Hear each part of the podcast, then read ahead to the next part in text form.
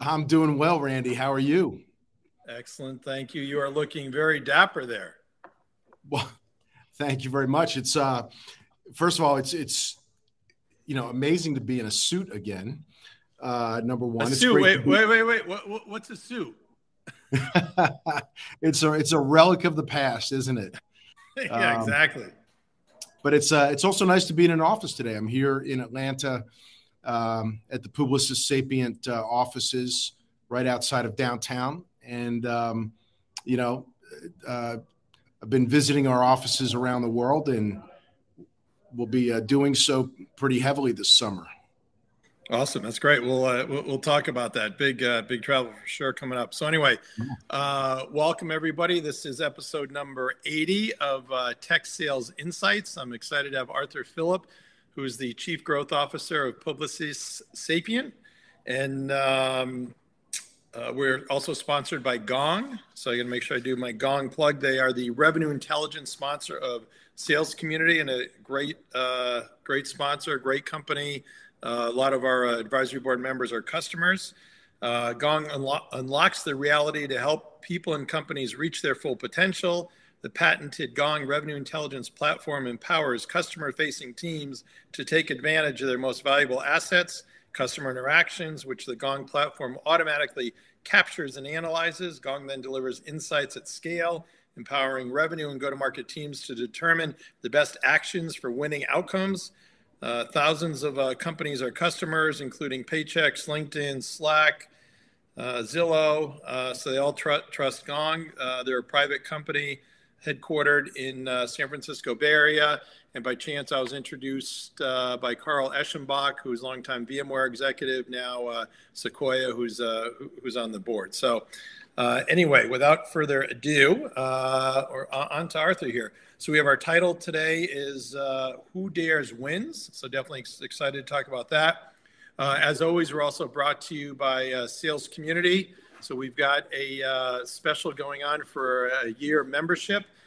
Tucker maybe you can post it. It's uh, salescommunity.com slash June free, I believe. Uh, and also thanks uh, for Tucker's help behind the scenes. And uh, Arthur, I think we're, we're trying to figure out, I think we met 10 years ago uh, when we were both at HP and uh, yeah. you were running the consulting business, which I don't say was an oxymoron, but kind of HPE and uh, consulting business at the time for our group. Uh, certainly had some cultural challenges to say the least, but uh, you certainly did a great job persevering and uh, considered a great go to market executive leader. Worked at some fantastic companies HCL, Microsoft, HP, Oracle, Unisys, IBM, and uh, probably some others. But certainly, uh, you know how to handle big teams and do things well at scale. And uh, most importantly, you're a great, great husband and a great father. So, oh, why don't we hear from you and maybe tell us a little bit about your professional background?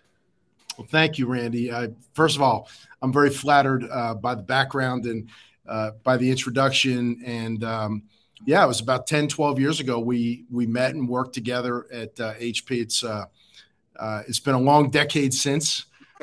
But you know, first of all, thank you to you, to Tucker, as you said, behind the scenes, the sales community, to our sponsor Gong today. sounds like a fantastic company. I am thrilled to be here and um, you know, just a little bit uh, of context uh, around those companies. Um, I was born in Philadelphia. Um, you know, for those American football fans, no offense uh, for when Philadelphia beat the New England Patriots in a recent Super Bowl. I, I, I was there in Minneapolis. I was, I was actually happy, right? Because we've had so many, and then people You've had so many, so much to all the Philly fans. So I'm like, all right, you can have one. There, there you go. I was there as well. It was a, a trip of a lifetime, and um, I, I, hope we're back. You know, but uh, you know, so uh, born in Philly, I have lived all over the world. Um, you know, one thing during my youth, my childhood, I spent about a third of my childhood in Poland and primarily in Poland, but also in Russia uh, and many of the Eastern European uh, countries that were part of the uh, Russian, you know, ecosystem. And this was back in the 80s when it was the uh, cold war kind of the height of the cold war. And i say that now knowing that you know we're kind of back in a cold war in many ways. Um, and the reason i bring that up is it had a pretty profound experience um, in my development and my thinking even today professionally um, i would i would go from you know Western civilization, capitalism, uh, you know, the mighty 80s when everybody was uh, uh, pretty pumped up and there was a lot of great spirit, you know.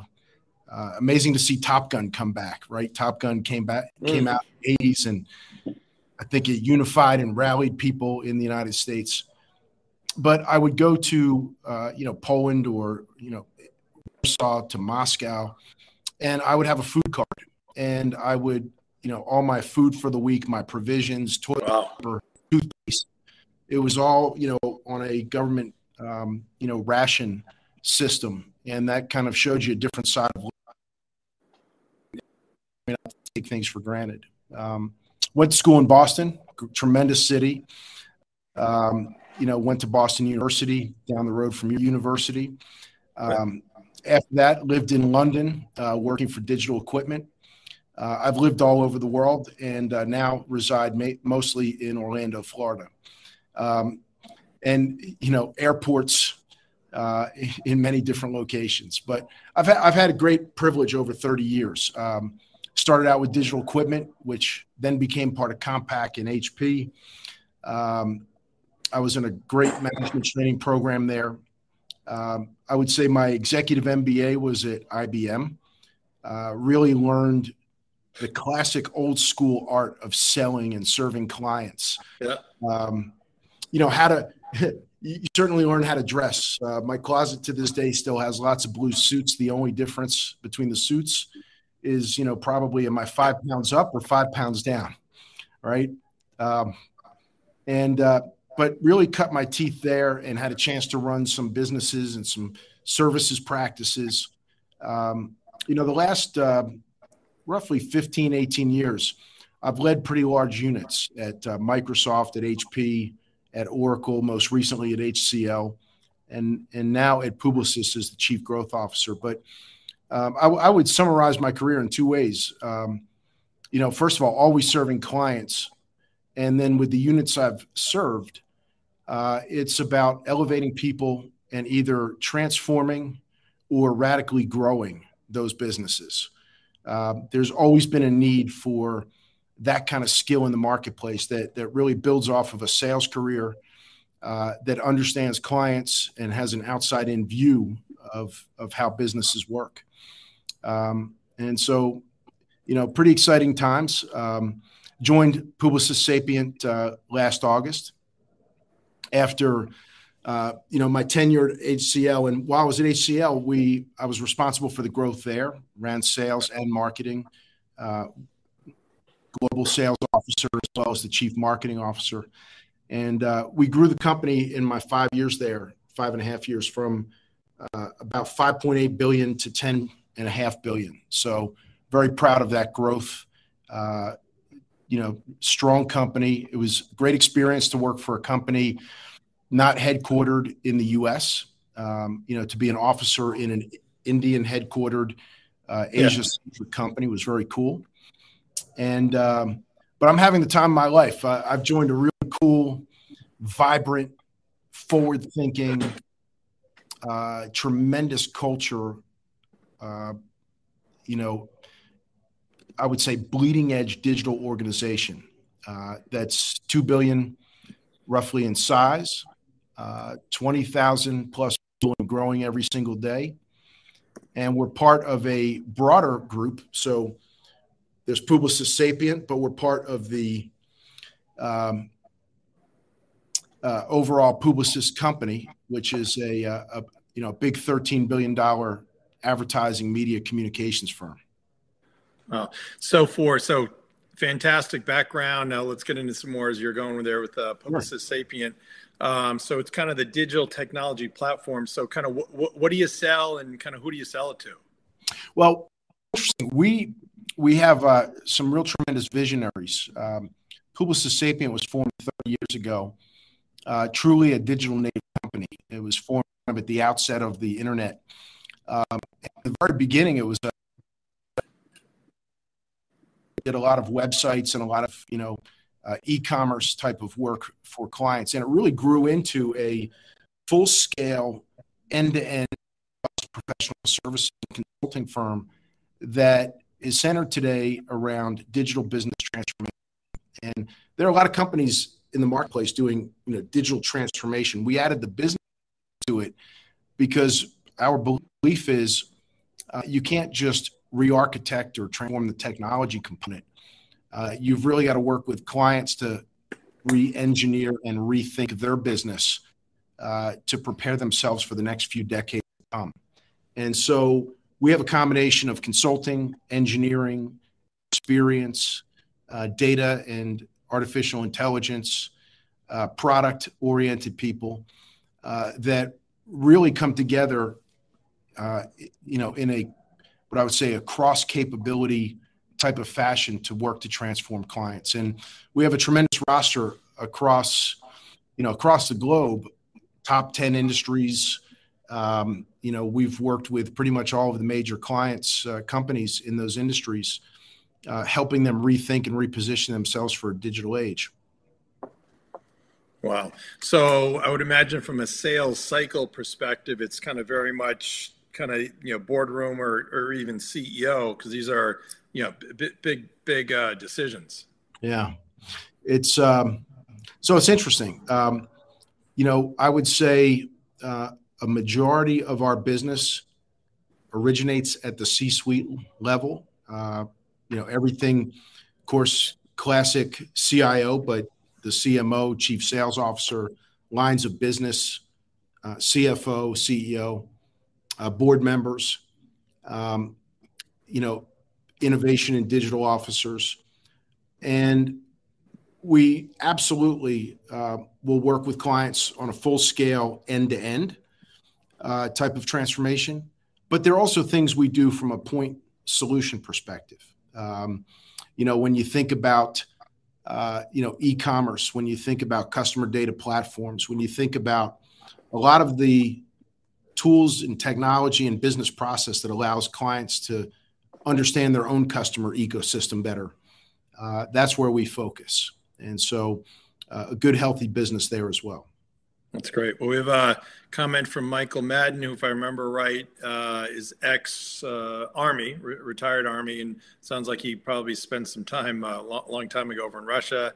Arthur, so great to hear your story. My first time Russia was 88. Uh, went to Moscow State in the mid 90s. Wow. Wow.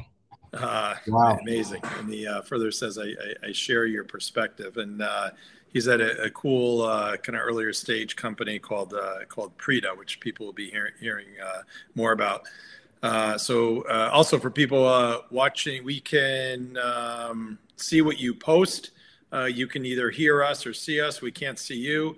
So I definitely encourage you to ask any questions or comments. So Michael's leading here by charge and uh, certainly excited to have uh, Arthur here on. So uh, Michael asks, how do you help your customers think about the build versus buy when advising them on uh, setting them up for the future? So, first of all, that's a great question, and I will tell you one that we debate every day internally, even as a leadership team.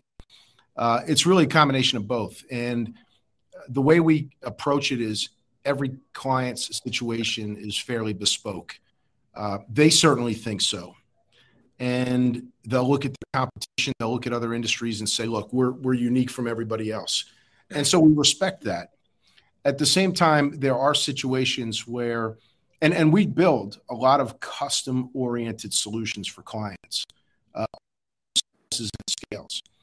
But there are times that it just makes to go with proven that is accepted, uh, that can be tailored appropriately for particular use and I look at our major business partners.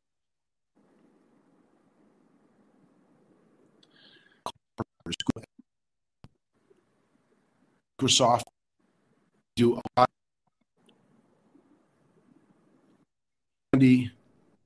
Uh, message that my stream was down. Yeah, you're kind of coming in and out. Um, Let's see here. It, it happens. Uh, let's see. Can you try talking? All right.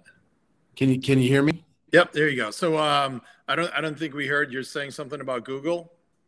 Yeah. So you know we work with with all three of the major cloud providers, for example, Google, Amazon, Microsoft, and they have a number of solutions, you know, that will work with um, will work on top of their client. And Adobe are very great technology for connecting our client.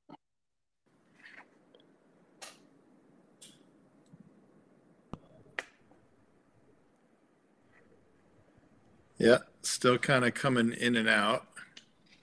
Coming in and out. Okay. Okay, there you go. Okay, you're back. All right, good.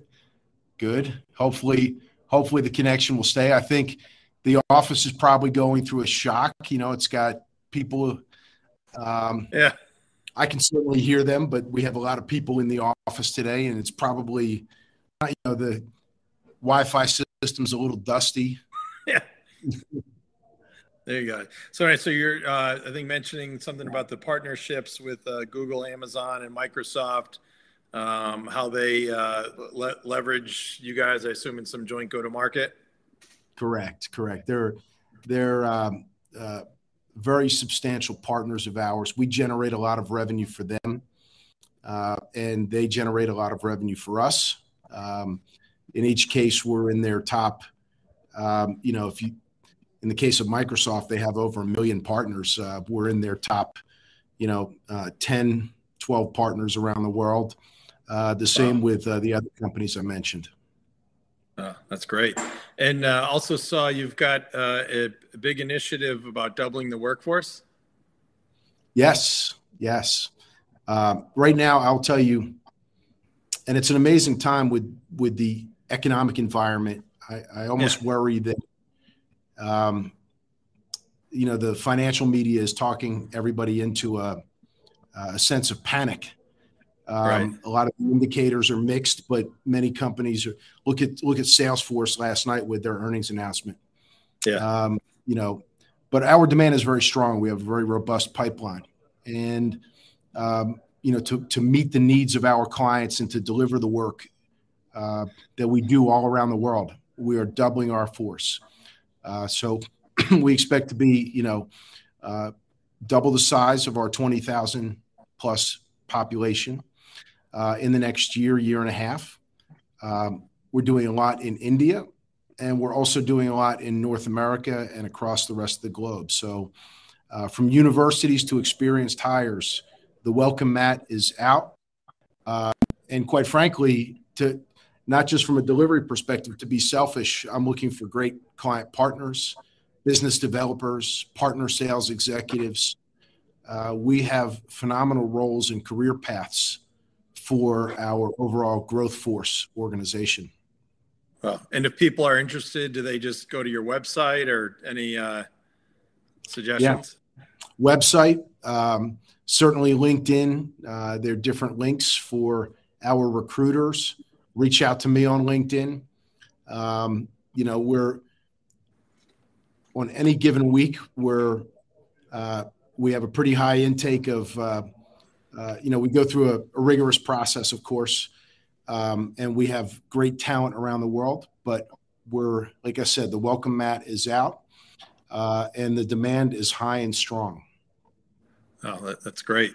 You also have a cool initiative called uh, Bridge to Next. Uh, tell us more about that. So that was announced today, actually. Um, thank you for pointing that out. Um, it was. Uh, uh, it's just uh, been released in a press release by our chairman and by our Sapient CEO, Nigel Vaz, a tremendous leader. And, and I'm really actually proud of this. Um, it is a full soup to nuts program uh, for people in Ukraine or any of the neighboring countries that have been displaced or their lives have been altered by wow. the current war taking place. So everything from uh, nutrition, health, counseling, family services, all the way through to employment for people that um, have disciplines in everything from strategy uh, and consulting to uh, product experience to engineering uh, to overall engineer uh, experience, uh, consulting and design to data and artificial intelligence. And um, you know, we're looking to uh, really, I think, kill a few birds with one stone, but first and foremost, help people at a time of need, um, not just with employment, but also with their families and with their personal situations. It's a very cool program. Well, that's that's great, and certainly spe- speaks a lot to the uh, incredible culture there. So you're talking about uh, kind of talking about recruiting before. So if you had um, kind of 30 seconds or so uh, with a recruit, uh, what would be your uh, pitch? Well, there are, you know, there are many ways. First of all, I always encourage anybody to to join the digital uh, industry as a whole. Right, this is the most, to me, noble profession. Um, over the next 20, 30, 40 years that will have a tremendous impact in society. And Publicis Sapient is truly a place where you can grow and discover yourself and determine not only what's next for you in your career, but do it while making an impact with tremendous clients across very cool industries yeah. in all kind of locations around the world. That's awesome. Really, really cool. So now our um, t- title topic is "Who dares win? Who dares wins?" Yeah. Uh, tell us more about that. Yeah, you know, it's interesting. I, I, was thinking about our conversation, and you know, there there are a lot of things we could talk about uh, across the entire selling profession. Um, th- there's no shortage of topics, and uh, you know, I was thinking about this. Um, to me, the particular day and age we're in and this next decade is really critical. And, and who dares wins, I'll, I'll just step back for a second. It's the slogan of the uh, British Special Air Services. So it's kind of the equivalent of like the, in America, the uh, SEAL team, right? And who dares wins. It's something I keep on my phone. Uh, it's something I remind myself. It's a mentality and I think it's important in this day and age, right? We have a lot of different environmental factors that are riding against everyone. We're coming out of a pandemic, that but we're still in it. Uh, travel's not back to normal. Office life is hybrid. Um, you know, inflation, economy, uh, political turbulence, societal turbulence. Uh, you know, depending on where you live, gun violence, things of that nature. This yeah. is an important time to to kind of rethink your own career path. And I urge everybody to not go back to just checking the boxes and doing the same. There, there are always going to be sales fundamentals, for example, that you've got to take care of. But now's not the time to just make your revenue goal and just eke out a living. Now's the time to really stand back and say, what did I learn over this past couple of years? What am I going to do differently?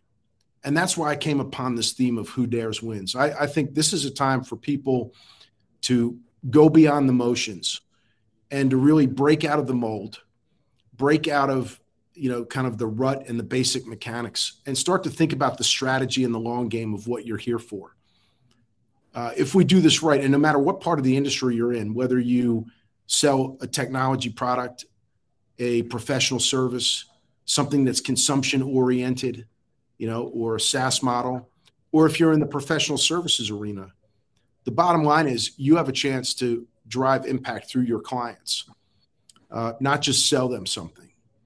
And the, one of the ways I like to think about it is within our own company and our own growth force, we can change the world by helping our clients change the world.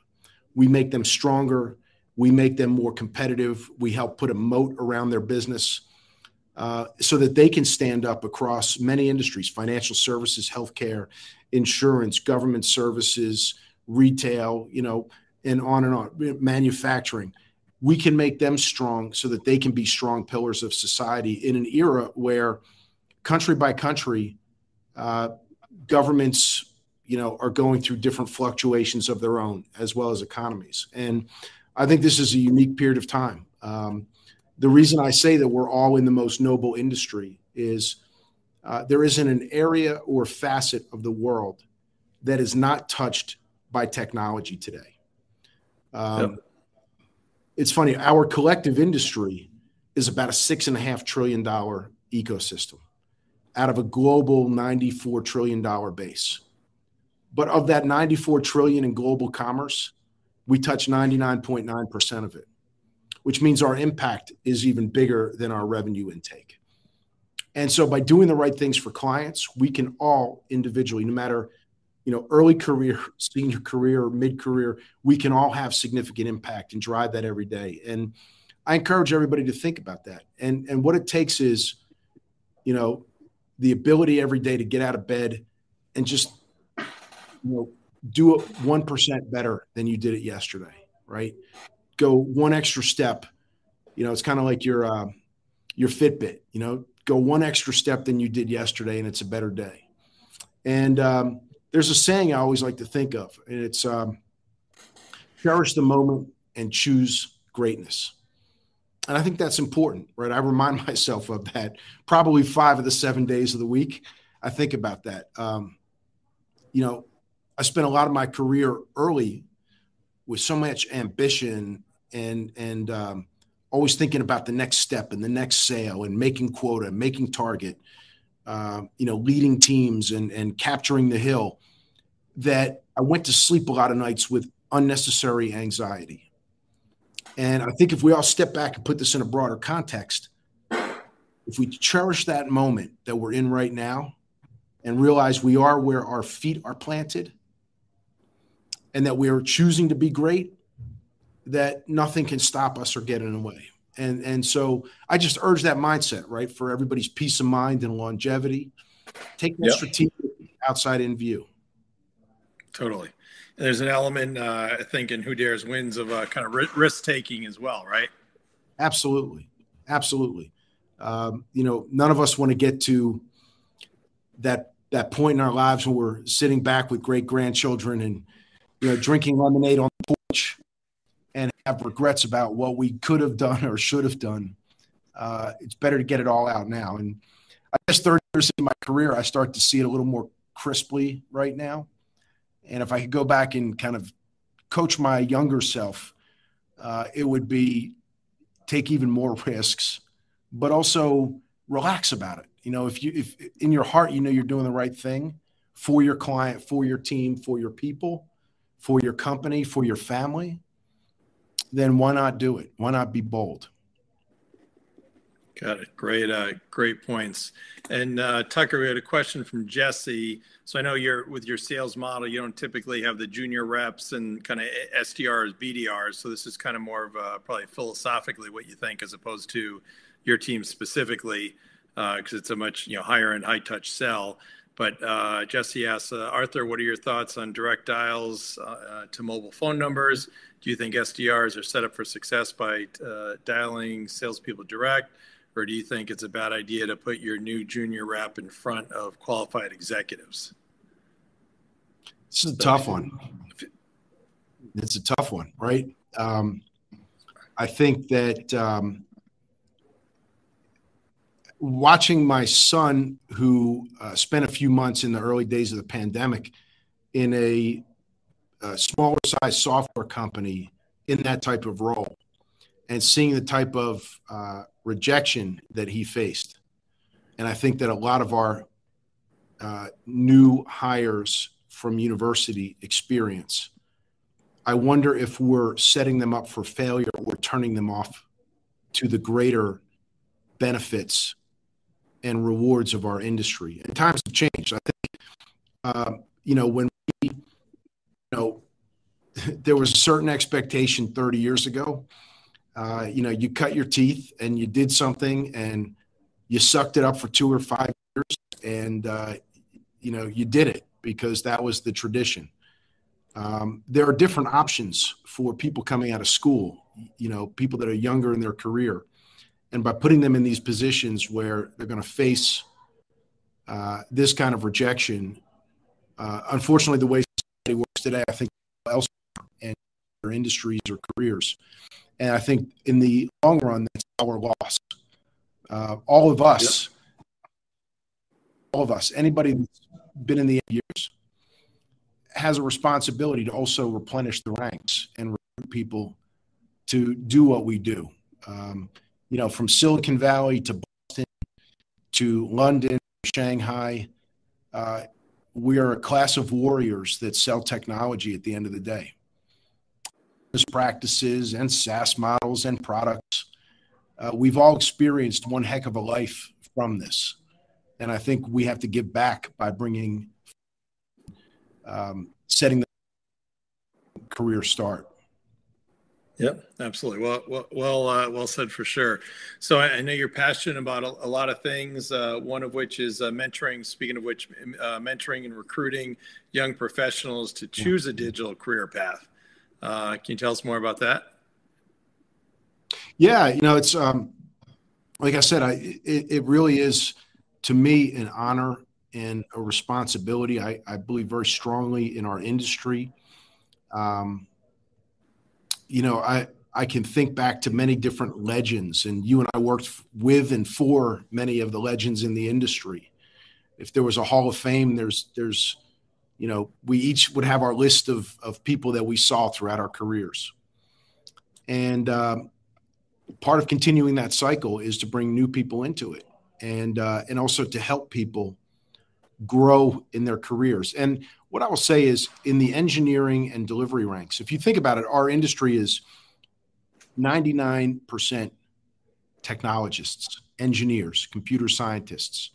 Mm people that are in the sales and marketing side of our industry, uh, it's a much smaller population.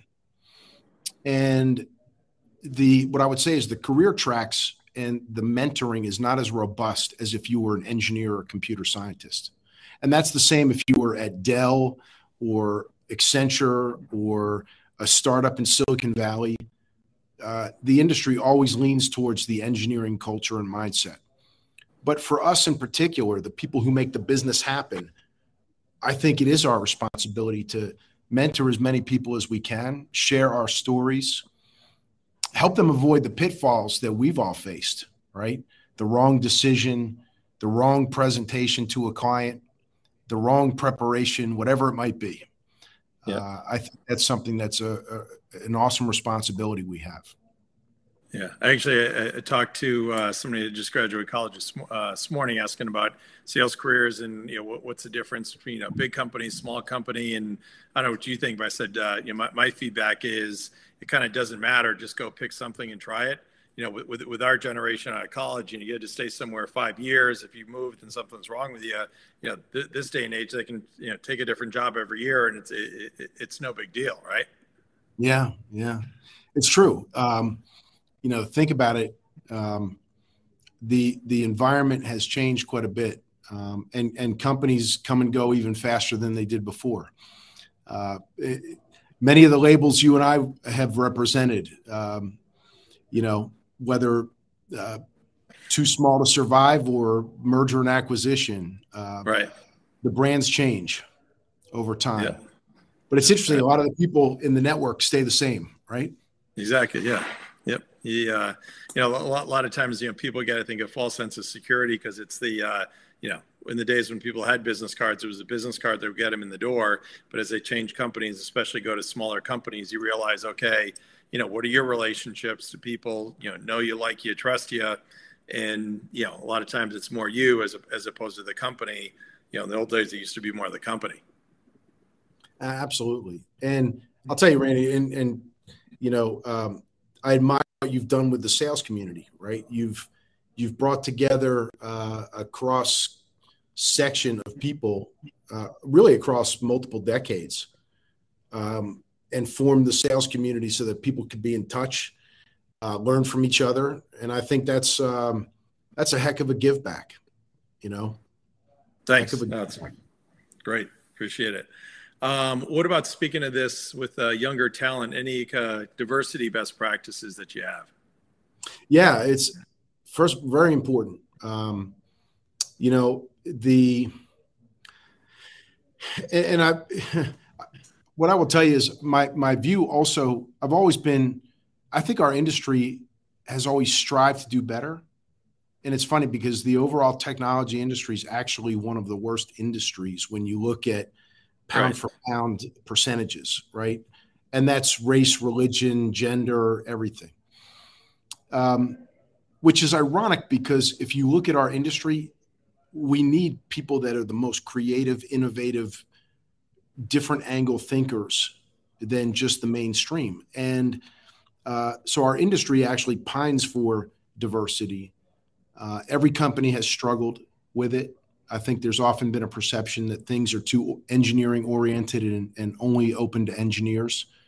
Um, yeah. You know, but you look at different crafts like selling or experience in design or other components of innovation or product development doesn't need engineering it needs you know human interpretation um, at publicis sapient overall we're close to 40% um, on my team today we're about 60% in terms of a diverse mix um, and i will tell you that I track on a weekly basis all of our open requisitions for client partners, for business developers, for partner sales executives around the world.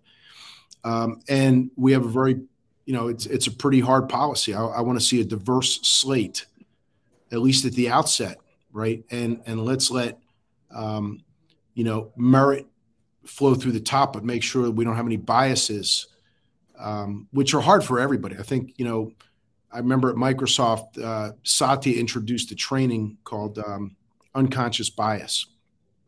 And everybody in the company took this training.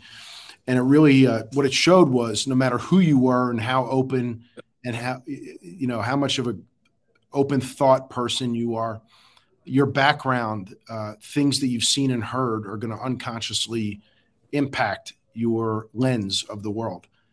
Um, and it's hard to shed, but everybody, the more astute and aware you can be, uh, the better off you're going to be. And look, in our business, at the end of the day, our product is our people. Uh, it doesn't come off a manufacturing line. It contains no chips. It's hearts and minds and souls and creativity. Uh, and so the best thing we can do is have a very diverse, uh, worldly, highly experienced, uh, different sets of points of view that help us uh, in our solution making yeah. for our clients. Yeah, absolutely.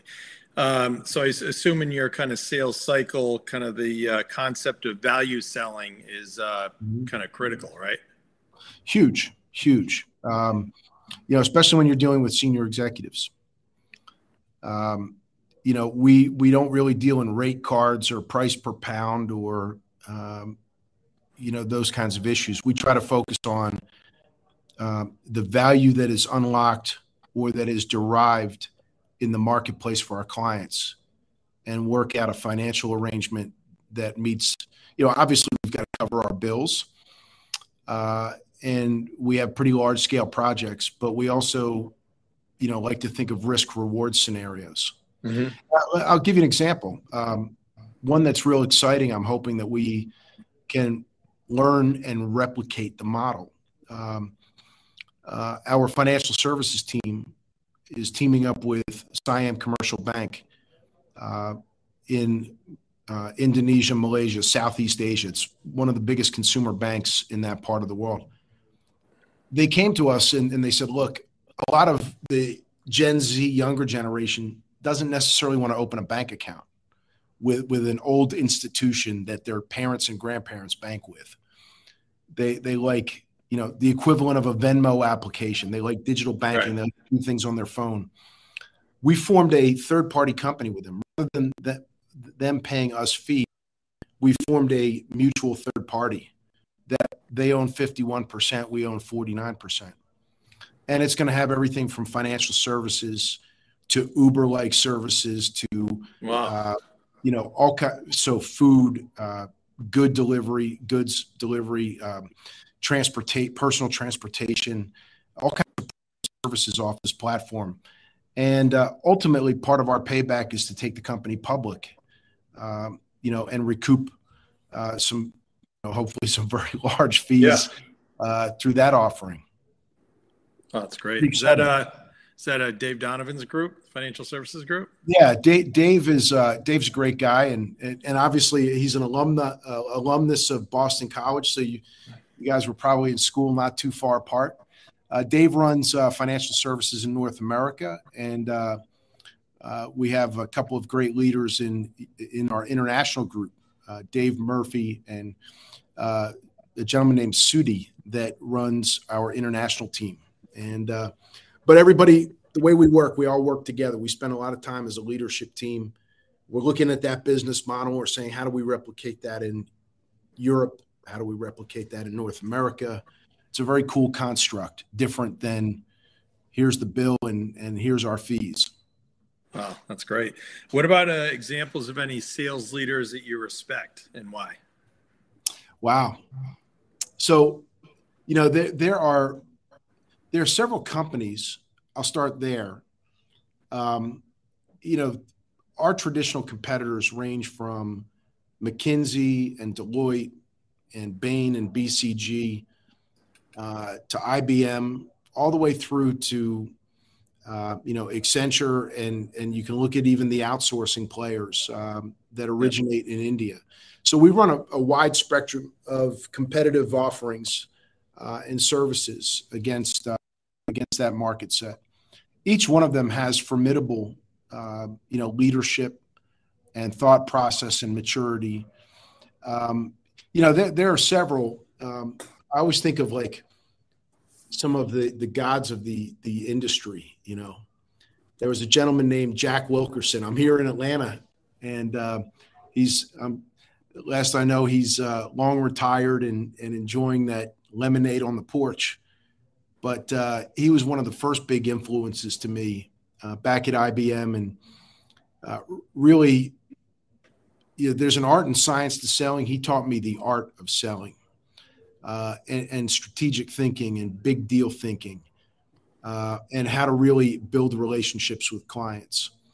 Um, you know, you look at guys like um, uh, Dave Donatelli, you know, former HP and a number of different executives. I mean, he knew how to build products and sell them in our industry like nobody's business. Um, you know, yourself, you, you've always been a great inspiration. And you know, just a one of my one of my big memories of you. I'll just share this with the with the audience here. oh I remember. Well, it, it, it's probably not going to be the the funny story that you anticipate, but I remember something you taught me, and uh, just by your doing, right? You you were always the most well prepared person coming into a QBR. You know, we'd have these big business reviews with Mark Hurd and with the HP leadership team and everybody would come in and, and have their turn at the uh, at the witness stand. yeah. Right. And this is you know 12 years ago. Not everything was, especially at HP, you know, which had a printing division. There was there was no shame in carrying a stack of papers. Well, you would yeah. come in with with binders under each arm. And I, I never saw preparation like this. You had notes on every client, every every rep, every deal going on in the pipeline no matter what stage you had it organized by stage. I was I was so impressed. I, I remember sitting in my chair squirming, thinking, "My gosh, I'm not this prepared." And it, it was a great lesson, right? Um, you know, uh, failure to prepare is preparing to fail, right? So, I always admired that about you in terms of uh, uh, your sales leadership. Thank you very much. Appreciate it. And uh, you know, rest in peace, Mark Hurd. Um, yeah. I mean, he's, you know, a lot of people said he was tough. I always found him fair and, yeah, you had to know your stuff. And then you, would see people get skewered who, who were trying to fake an answer. You know, you don't know, just, hey, I don't know. I'll, you know, I'll, I'll uh, you know, get back to you. But I obviously needed to know a, a fair amount. And uh, he definitely, you know, from a leadership perspective, uh, upped uh, up, up my game. Uh, I, I, saw uh, Bill McDermott on um, uh, Fox today, kind of talking about their business and the numbers and everything else, and kind of reminded me a lot of uh, of Mark, and I, I know they're close. But uh, anyway, moving on here, great great stories, and th- thanks for the compliment. speaking of how we th- how, how we've seen things change kind of the uh, importance and value of uh, sales ops and rev ops. You know, that that's you know, changed a lot, right? There's no doubt. Um, what I can say is this: is that there's a, I think a lot of people who are not in our profession uh, will look at the word sales at first glance and think of, you know, the whether it's the commercials we all grew up with or or different. Um, you know stereotypes of what selling is like and you know I, I often tell i might be wrong in my own perception of this but i, I tell young uh, professionals that this is majority of what we do is science, not art. Uh, the art part does come in relationships and in relationship management, but the science of selling is critical. And um, you know, there was a great sales leader named Kevin Turner at Microsoft that mm-hmm. One of the most complex businesses in the world, and and uh, I think through sheer will and through teaching, uh, convinced me that um, the science of selling is critical. So having uh, the right tools, the right data, uh, the right understanding of the algorithms of how you know how pipeline is built and how pipeline you know week over week day over day hour over hour converts to you know it moves down the sales stages and ultimately converts to backlog and revenue. Uh, how critical that science is even today right? Predictability um, you know from a senior leadership standpoint is probably the the one of the things that you need the most uh, to run an operation. And the more a selling organization and, and all the way down to the rep uh, or executive level can have science and predictability right, the more successful everybody's going to be. Absolutely. It's a, a great segue. Our sponsor, Gong, I, I, just saw this as uh, Goodbye Opinions, uh, Hello Reality. Uh, around the, the, the, same vein in terms of uh, kind of visibility and knowing, knowing what's happening. Um, so uh, I, don't, I, don't, know if we have enough time for you to share all your travel, but um, a lot of times I'll say, you know, how are you handling business travel? So maybe if you want to share a snippet of uh, your uh, uh impress- impressive or crazy uh, upcoming schedule here. Yeah, it's um, so I'm in Atlanta today. Uh, the next few months will be uh, pretty hectic, kind of getting back on the road on a more consistent basis. you know, stateside, a, a, number of different cities to hit. Um, we have a lot of presence in Boston and New York and California, here in Atlanta. Miami, uh, the DC area, Chicago, uh, London, Paris. Uh, I'll be in Asia, uh, including uh, India and Australia, uh, all in the next month and a half or so. So you know, it's it's it's interesting. Um, I think we all went into the pandemic probably tired. You know, I've always flown. I've flown a million miles a year for the last thirty years. Uh, which is extensive. Um, by the time we got to the pandemic, I think everybody needed a break, you know, from yeah. being in airports and the congestion and, and everything. So it's it's kind of discovering a new routine. Uh, people aren't wearing masks. Uh, still feels a little weird, you know, especially when you have a lot of people. getting on a flight uh, last week uh, in Philadelphia, and just hundreds of people around me, and and that moment I felt like, wow, that's I don't know, you know. Uh, now I will also say this: I, uh, despite all my inoculations and my double boosters and everything else, I did have COVID on the road, and I highly don't recommend that to anybody. This is uh, yeah. over a month and a half ago, so I was actually uh, at a meeting, uh, tested positive, got sick, and then was uh, in a hotel room for seven days. And that's not fun when you're not well and you're in a hotel room with no support. Um, but I have a great team and, and, and family. Everybody sent the packages in and the medicine and everything else. But that's something we all have to be aware of now, right? You, you could get stuck overseas. You could get stuck yep. in a city, uh, you know, and require assistance. Yeah, we're uh, wife and I going to Rome next next week, and we're talking about the same thing. And yeah, you, you just got to go and uh, move, move on with life. And yeah. certainly your your schedule's crazy. Where did you um where did you get stuck with COVID? So believe it or not, Boston. I got lucky. Oh, so oh. Of, of all the places, so you know, um, I, have been to a lot of third and fourth world places that yeah. I've not been as fortunate. Um, but it's it's not a bad place to get stuck. Um, at the same time, you know, when you have a high fever and you're not well, that's not a you don't realize it then. Yeah. So, wow, crazy. Um, all right. Well, time flies when you're having fun. Uh, so we are at the end. So just want to thank Gong for being the revenue intelligence sponsor of Sales Community. Uh, as always, brought to you by Sales Community. If you want a free year membership, we have salescommunity.com slash June free. Uh, also, I forgot to mention my book. I did change, change rooms last minute for something going on in the house, but uh, Tucker, maybe you could throw up the, uh, what is it, salescommunity.com slash book link. Uh, and uh, so Arthur, Arthur Filip, Chief Growth Officer, Publicis Sapient, you've been fantastic. Safe travels. Uh, next week, uh, we're going to have Nick Oberhuber, uh, who's a great executive at Fortanix. His topic is going to be building an early stage startup. And because we're flying Tuesday night to Rome, we're not doing it on Wednesday. We're going to be doing it on Tuesday instead next week. So, uh, all right, everybody, thanks. Uh, Tucker gets this uh, shared across all the different platforms. So, certainly feel free to pass along lots of great uh, nuggets in here. So thanks so much as always, Arthur, and appreciate your friendship. Randy, great honor. Have a great trip to Rome. And I really do value our relationship and, and friendship over many years. Be well.